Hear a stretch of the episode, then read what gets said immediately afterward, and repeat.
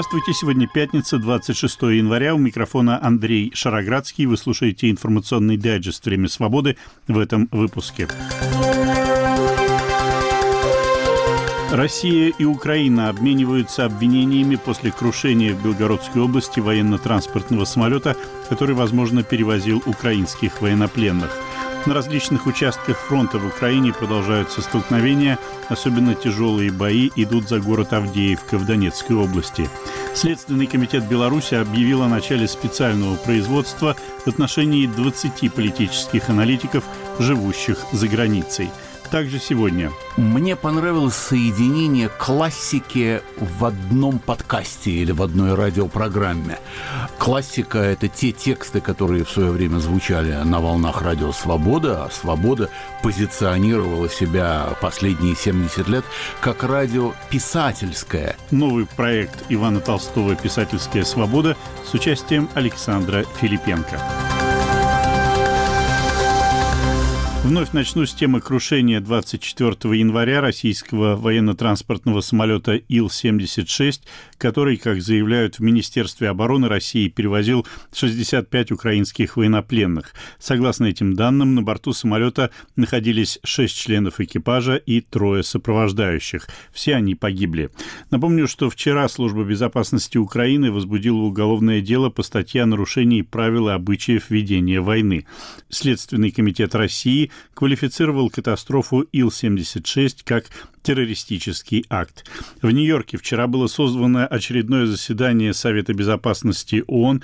Представитель России Дмитрий Полянский отрицал на этом заседании, что российская сторона не проинформировала Украину о маршруте и времени полета самолета, который должен был доставить пленных к месту обмена. Руководство Украины прекрасно знало о маршруте и способе транспортировки солдат к месту заранее согласованного обмена. Возможно, что-то нам всем пояснит сегодня представитель киевского режима. Важно понять, идет ли речь о несогласованности действий украинских вояк и чьей-то самостоятельной инициативе, или же о сознательном, продуманном преступлении – не укладывающимся ни в какую моральную систему координат. Ну а заместитель постоянного представителя Украины в ООН Кристина Гаявишин подчеркнула, что Россия своими действиями поставила под угрозу жизни пленных украинских военнослужащих, за которые она отвечает согласно Женевской конвенции о военнопленных. Украину не проинформировали о количестве транспортных средств, маршрутах и средствах передвижения пленных. Уже одно это может говорить о преднамеренных действиях России России, которые ставят под угрозу жизнь и безопасность заключенных. Посадка транспортного самолета в 30-километровой зоне боевых действий представляет опасность для всего процесса обмена. Россия несет ответственность за безопасность военнопленных и для соблюдения всех соответствующих международных положений должна принимать все необходимые меры, в том числе сообщать детали, связанные с передачей в зоне боевых действий или в ее непосредственной близости говорила заместитель постоянного представителя Украины в ООН Кристина Гаевишин. Представители западных стран, выступавшие на вчерашнем заседании Совета безопасности ООН, неоднократно напоминали, что никакой катастрофы не было бы, если бы Россия не начала ничем не оправданную агрессию против Украины. Между тем, в течение двух суток после катастрофы Россия не представила весомых доказательств того, что на борту разбившегося самолета действительно находились украинские военные. На фотографиях с места катастрофы тел погибших не видно. Видео в момент падения зафиксировали очень мощный взрыв. Представители Министерства обороны России заявляли накануне, что для опознания всех без исключения жертв понадобится анализ ДНК. Напомню также, что по непонятным причинам, если верить российским представителям, самолет был загружен приблизительно наполовину своей вместимости, а за ним следовал еще один самолет, тоже якобы с пленными и тоже загруженный далеко не полностью.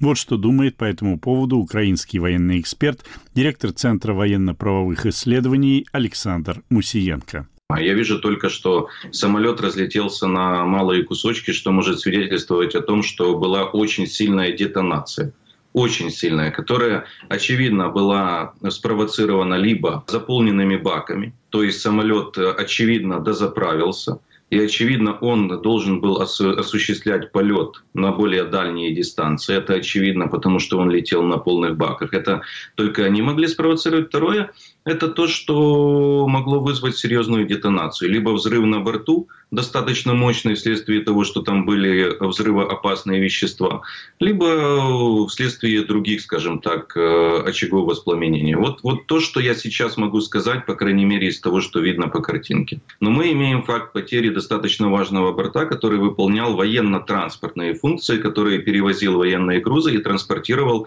российских военнослужащих для участия в войны против Украины. Все прошло достаточно времени с тех пор, как э, упал самолет, и не предоставлено нет никакой информации, кроме списка, который опубликовала Симонян, который не подтверждает э, ничего. По сути, на сегодняшний день ничего российской стороной не было предоставлено. Я вам скажу, отслеживая те борты, которые были, и имея эту информацию из открытых источников, они достаточно часто летали и перемещались в Белгород, Воронеж, Ростов-на-Дону. Подвозили либо людей для боевых действий, либо вооружение, ракеты для системы МС-300. Мнение украинского военного эксперта Александра Мусиенко. Война в Украине продолжается. Число погибших мирных жителей при недавних обстрелах Харькова увеличилось сегодня до 11 человек. В больнице скончался один из пострадавших. Постоянным ударам ракеты и беспилотников подвергаются и многие другие города Украины.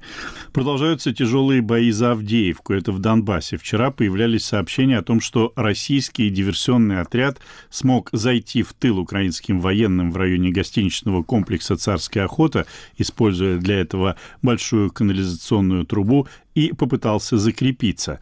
Офицер, обороняющий Авдеевку 59-й бригады ВСУ Сергей Цехоцкий признает, что бои идут тяжелые, но призывает не торопиться с сообщениями о том, что российским войскам удалось захватить окраины Авдеевки. Ключевое слово «пытались».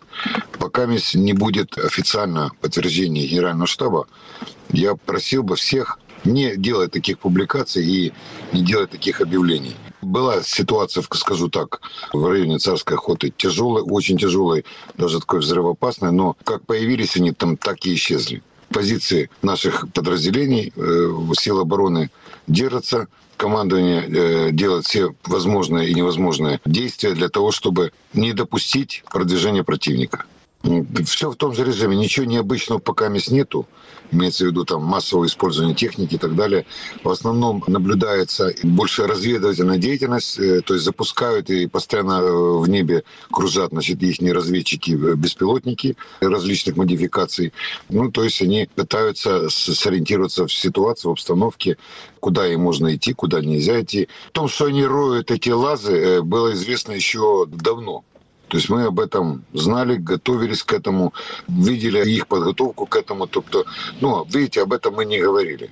Вот лучше вот в таких случаях э, знать и подготовиться и достойно встретить.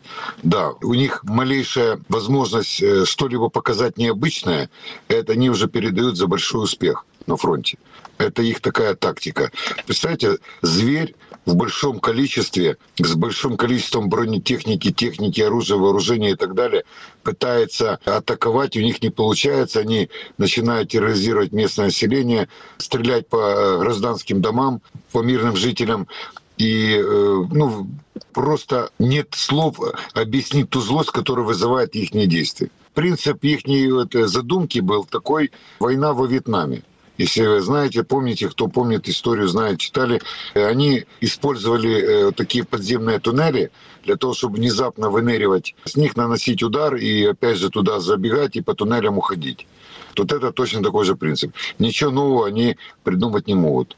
Вот. Единственное, что на сегодня я же говорю, что вот это вот их тяга к тому, чтобы к какому-то очередной дате все-таки овладеть тем или иным населенным пунктом, вот это и приводит ну, к таким масштабным трагедиям, в том числе и с их стороны, да, я имею в виду по трупам, по тем погибшим, и пора бы им остановиться.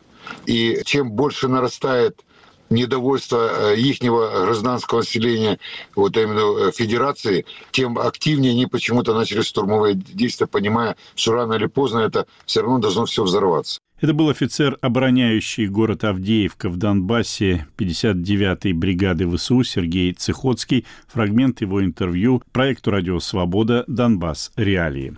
И немного о том, как налаживается так называемая мирная жизнь на оккупированных Россией территориях Украины.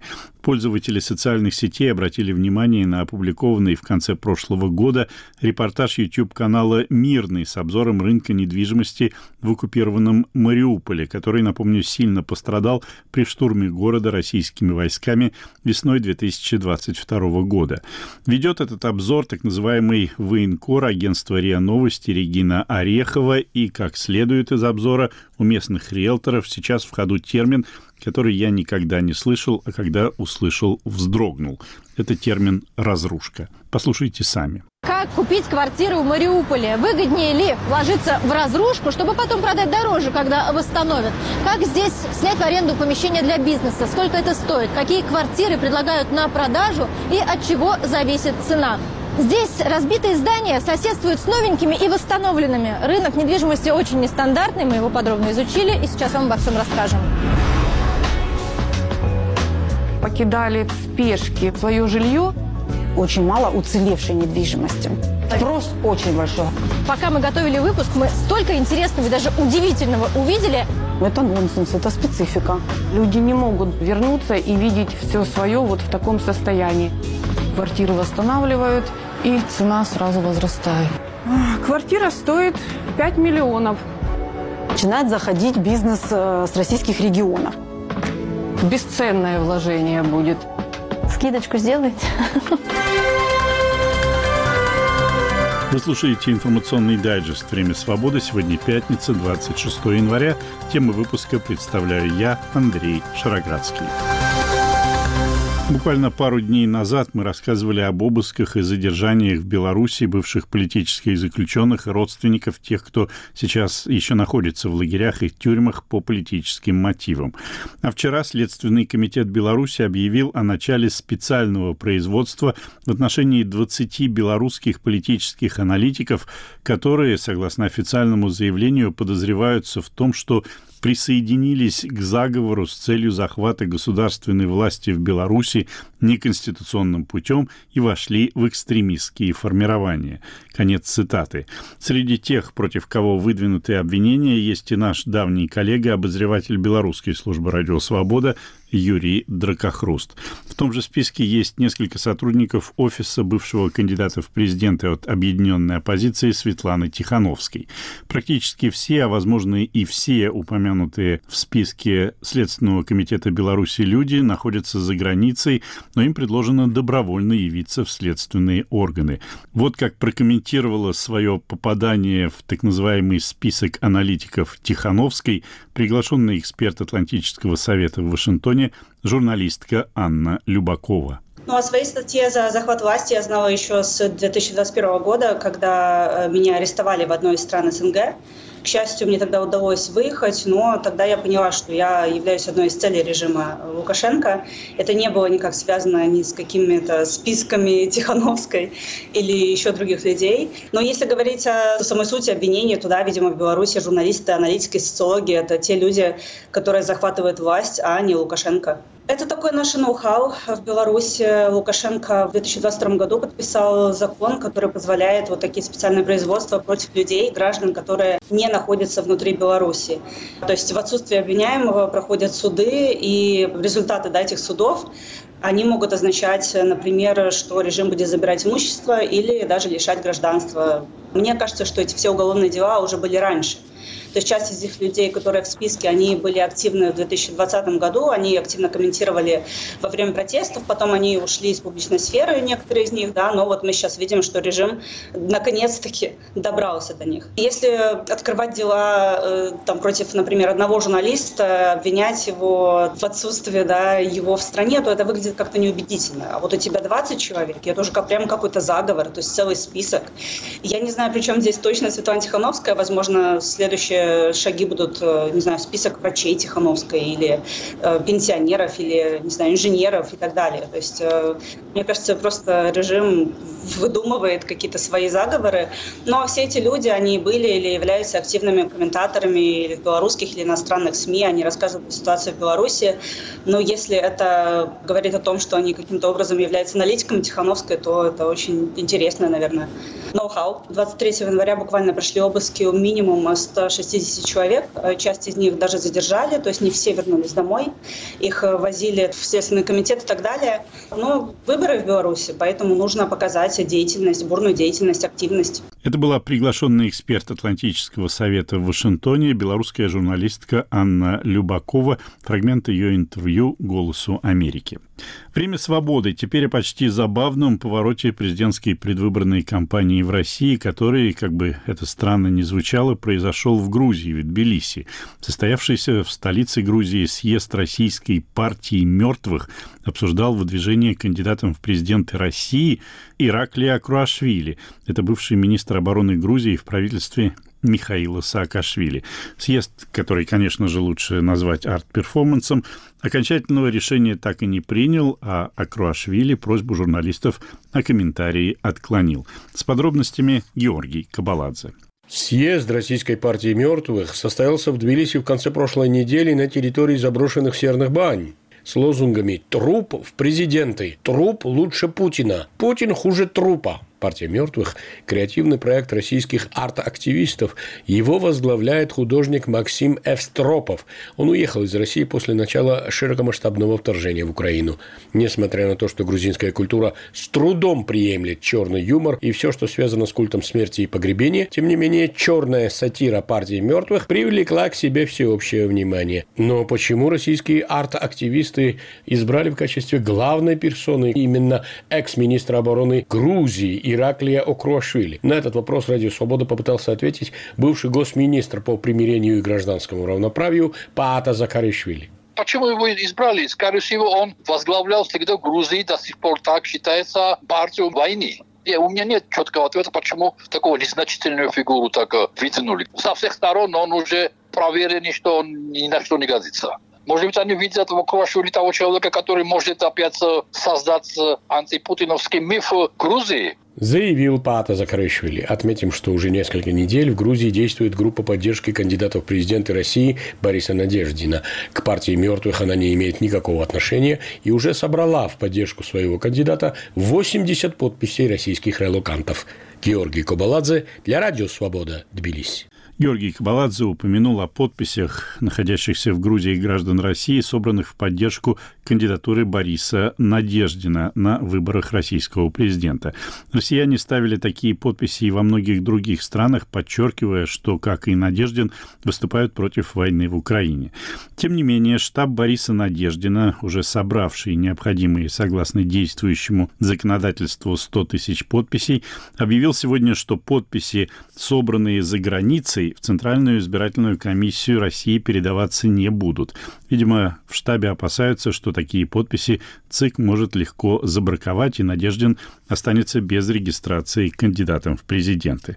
Но что любопытно, в интервью журналисту Александру Плющеву сам Надеждин рассказал, что подписи в его поддержку приходили ставить люди, у которых в паспортах стоит регистрация в оккупированных Крыму, Севастополе и даже в Донецке.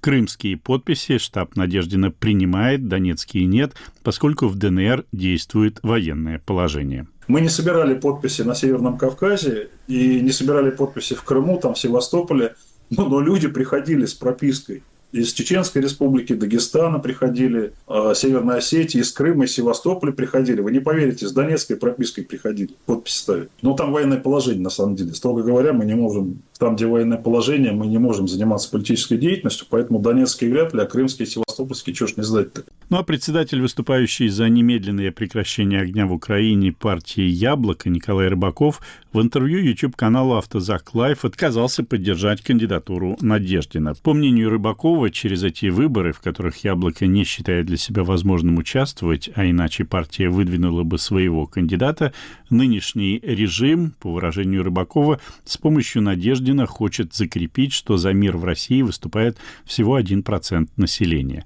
А вот как Николай Рыбаков отреагировал на вопрос, почему довольно много членов его партии все-таки поддержали Надеждина и даже участвовали в сборе подписей за выдвижение его кандидатуры. Я не видел какого-то массового такого явления. Я знаю несколько человек, которые действительно поставили подписи, но это их э, личная позиция. Я считаю, что это ошибка.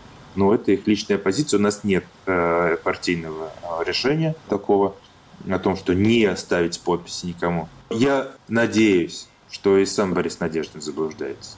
К сожалению, он это делал много раз в своей политической биографии, в том числе совсем недавно, когда уже все было понятно с происходящими событиями, баллотируясь в Думу от партии Миронова, Прилепина, Старикова, очень сильно заблуждался, делая такой выбор для себя. Но, тем не менее, верю в то, что люди заблуждаются не от э, каких-то злых намерений. Похмелье будет трудно после такого заблуждения, правда. Это был председатель партии «Яблоко» Николай Рыбаков. Фрагмент его интервью YouTube-каналу «Автозак Лайв». Напомню, что де-факто лидер «Яблока» Григорий Явлинский в прошлом году заявлял, что будет участвовать в выборах, если независимые от него инициативные группы соберут не менее 10 миллионов подписей в его поддержку, что продемонстрирует, как много россиян выступают за прекращение войны. В декабре прошлого года Николай Рыбаков заявлял, что в виде петиции обращений был собран приблизительно приблизительно 1 миллион 300 тысяч подписей. А 23 декабря прошлого года Григорий Явлинский в интервью каналу «Живой гвоздь» объявил об отказе от участия в выборах. Само это мероприятие он назвал издевательским. И последнее на сегодня. В воскресенье 28 декабря стартует наш новый проект «Писательская свобода». В его рамках всеми любимый народный артист России Александр Филипенко будет читать литературную классику авторов «Свободы» радиостанции, которая с самого начала своего вещания 70 лет назад была именно писательской станцией. Всего в течение этого года выйдут 12 выпусков «Писательской свободы».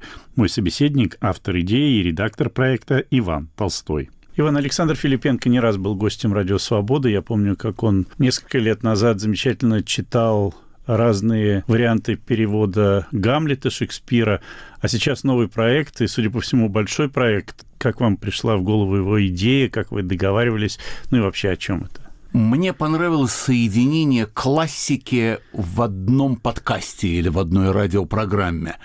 Классика – это те тексты, которые в свое время звучали на волнах радио «Свобода», а «Свобода» позиционировала себя последние 70 лет как радио писательское и литературное в целом, и уж точно писательское, потому что возможности своих волн предоставляла для писателей, оказавшихся в свободном мире, но лишенных основных основной аудитории, аудитории советской, российской. И вот, садясь к микрофону, эти писатели-изгнанники, писатели-мигранты обращались к своим привычным читателям, слушателям со старыми и новыми текстами, с теми текстами, которые больше не могли распространяться на территории Советского Союза.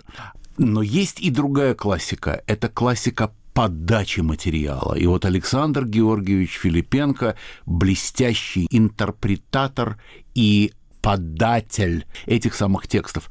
Ведь текст, его недостаточно просто прочитать, его нужно подать.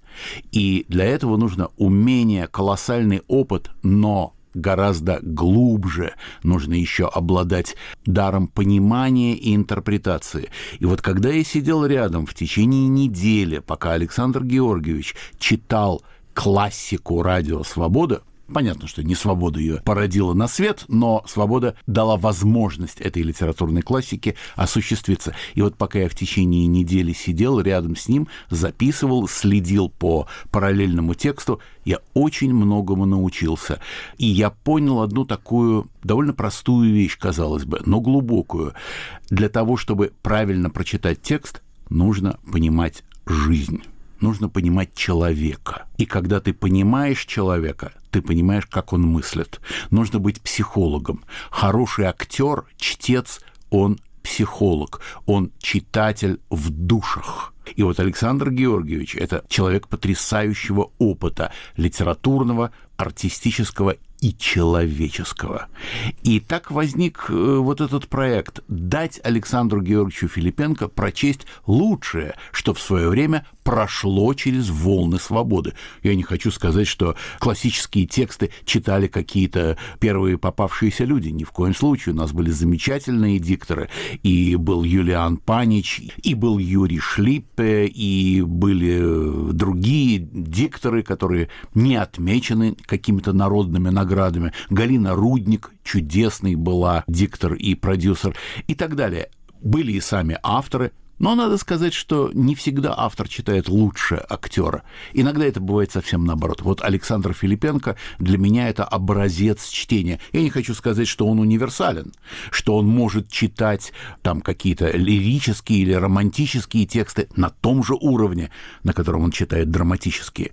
Но я специально подобрал 12 если не авторов, то 12 комплектов текстов, распределил их на ближайший год и раз в месяц, я надеюсь, что наши слушатели оценят эту работу актера с текстом. Но все-таки назовите хоть несколько имен или заглавий текста. Конечно, конечно. Мы начинаем с Гайто Газданова, с классика не только нашего радио, но и мирового классика. Газданов был редактором, иногда и старшим редактором, возглавлял отдел новостей в 50-е годы на радио «Свобода». До этого он в течение многих лет зарабатывал на жизнь работой таксиста в Париже, причем ночного таксиста. Он написал роман, который как раз вышел в тот год, когда радио «Свобода» начало свое вещание, то есть в 53-м. Роман «Ночные дороги». И вот мы начинаем с первой главы «Ночных дорог». Мы переходим плавно и к Войновичу Владимиру Николаевичу, Георгию Владимову, и, конечно, к Александру Солженицыну, и к академику Сахарову. У нас прозвучит Буковский, Амальрик, Виктор Некрасов и Анатолий Кузнецов. Словом, широчайший диапазон классики послевоенной XX века. И все это будет представлено в замечательной интерпретации Александра Филипенко. О новом проекте «Радио Свобода. Писательская свобода» мы беседовали с его автором и редактором Иваном Толстым. Первый выпуск проекта можно будет послушать на волнах «Радио Свобода» в воскресенье 28 января в 12, 17 и в 21 час по московскому времени, а также в 2, 7 и 14 часов в понедельник. Время тоже московское. Ну и, разумеется, запись будет выложена на сайте «Радио Свобода» и на наших платформах подкастов. Не пропустите. Вы слушали информационный дайджест «Время свободы». Его тему представил я, Андрей Шароградский, продюсер выпуска Андрей Амочкин. Наш подкаст можно слушать на сайте «Радио Свобода». К вашим услугам популярные приложения подкастов и наша платформа на базе хостинга YouTube «Радио Свобода Лайв». Подписывайтесь на нее и на телеграм-канал «Время свободы». У меня на сегодня все. До свидания.